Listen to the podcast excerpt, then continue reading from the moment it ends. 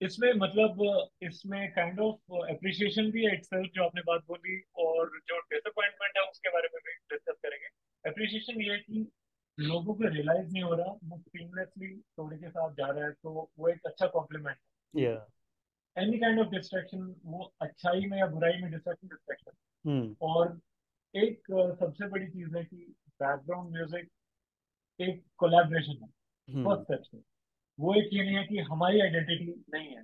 वो हम्म। एक कोलैबोरेशन है डायरेक्टर और राइटर का विजन राइट क्योंकि एक एक थीम एक बैकग्राउंड म्यूज़िक के लाखों करोड़ों पर्सपेक्टिव हो सकते हैं। हम्म हम्म। लेकिन हमें जानना है कि डायरेक्टर के माइंड में क्या है।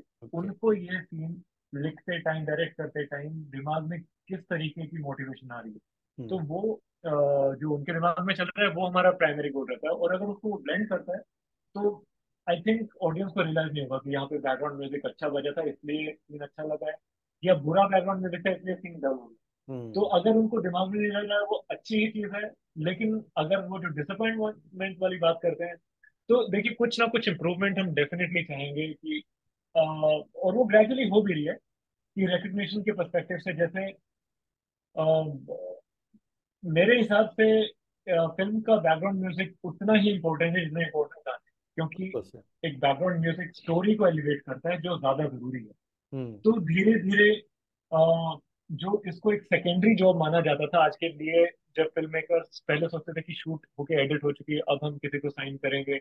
आज की डेट में वो सोचते हैं कि पहले ही साइन कर लें हम्म। ताकि अगर हमें जो इंसान चाहिए जो टैलेंट चाहिए वो अगर अनअवेलेबल होगा तो हमारी सेटिस्फेक्शन नहीं आएगी। तो धीरे धीरे उसमें रिकग्निशन भी बढ़ रही है और उनका उनकी तरफ़ से भी स्टेप्स अच्छे आ रहे हैं जो इंडस्ट्री की तरफ़ से। और इनफैक्ट जो कई फिल्म्स में तो ऐसा होता है कि अम, सब कुछ होने से पहले थीम क्रिएट करने की डिमांड आती है वहाँ से। अच्छा। तो वो वो भी एक इस बात का एक एक सबूत है कि कि कितनी इम्पोर्टेंस अभी बैकग्राउंड म्यूज़िक को मतलब धीरे धीरे रिकग्निशन मिलनी शुरू हो गई है। कितनी इम्पोर्टेंस दी जाने लग लग गई है। तो हम्म। अम, ऐसा नहीं है लेकिन देखिए गानों गानों के साथ कंपेयर करना थोड़ा सा एप्पल्स टू एप्पल्स कंपैरिजन इसलिए नहीं हो सकता क्योंकि गानों के साथ लिरिक्स होते हैं। हम्म। और लिरिक्स सबसे अब अब हम चाहे माने ना माने लेकिन words carry a power over over any any other thing तो आप इमोशन से भी ज़्यादा कई बार वर्ड्स की पावर होती है। हम्म। तो वो जब गाने के साथ हालाँकि बेसिकली अगर आप वर्ड्स हटा दें तो बैकग्राउंड म्यूज़िक और सॉन्ग में कोई फ़र्क आपको नज़र नहीं आएगा वैसे। एग्जैक्टली अब एक लेमन की टर्म में अगर उसको एड्रेस करें तो। लेकिन उसके ऊपर जब लिरिक्स आ जाते हैं तो वो रिलेट करते हैं। अब जैसे कि पठान में जब हम कर रहे थे तो पठान जो थीम है पठान की तो उसमें लिरिक्स हमने यूज़ किया कि हम्म when all the world is burning and fearing all the time तो उसके साथ लोगों ने रिल, वो रिलेट कर रहे हैं कि अरे आ, हमने पता नहीं ट्विटर पे हमारे पास कितने सारे मैसेजेस आए कि प्लीज़ रिलीज़ द इसके लिरिक्स क्या हैं हमको प्लीज़ बताइए किसने लिखे हैं कहाँ क्या मीनिंग है उसका तो वो लोग उस तरह से रिलेट करते हैं वहाँ पे। तो हम्म लेकिन अभी उसका प्रचलन इंडिया में इतना नहीं है कि जैसे गाने तो रिलीज़ होते हैं अभी धीरे धीरे रिसेंटली हम हम्म थीम्स भी रिलीज़ होने लग गई हैं। तो पहले ऐसा नहीं होता था।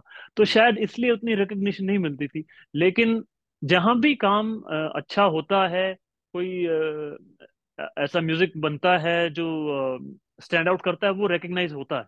हम्म पुराने भी टाइम देखे जाए शगले का रिकग्नाइज हुआ हाँ था कुछ थीम्स हैं उसके डॉन हाँ। की थीम हम्म बहुत पॉपुलर हुई थी। तो हमारी इंडस्ट्री में भी टाइम टू टाइम रिकग्निशन मिलती गई है और हम्म। एक फ़ेज़ आया था जब बहुत ही इसको सेकेंडरी जॉब माना जा रहा था। हाँ हाँ। लेकिन अभी हाँ नहीं अभी वो तो अवेयरनेस अवेयरनेस आ रही है वापस से ना हाँ कि कितनी कितना ज़रूरी है। ये भी एक उसका अहम हिस्सा है।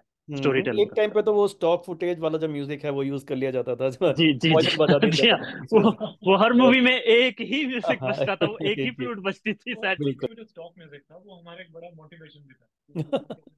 कोई क्यों नहीं इसको दूसरा बना रहा फिर क्या एक जॉबलेस है क्या लोग? सही तो बात। लेकिन हाँ लेकिन ये आपने अच्छी बात करी कि इंडस्ट्री आज रिकॉग्नाइज कर रही है सबसे पहली बात और दूसरी बात अगर ऑडियंस को पता नहीं लग रहा देन आई थिंक वो आपकी सक्सेस है। आप, आपने ये बात कही है। I think that is fantastic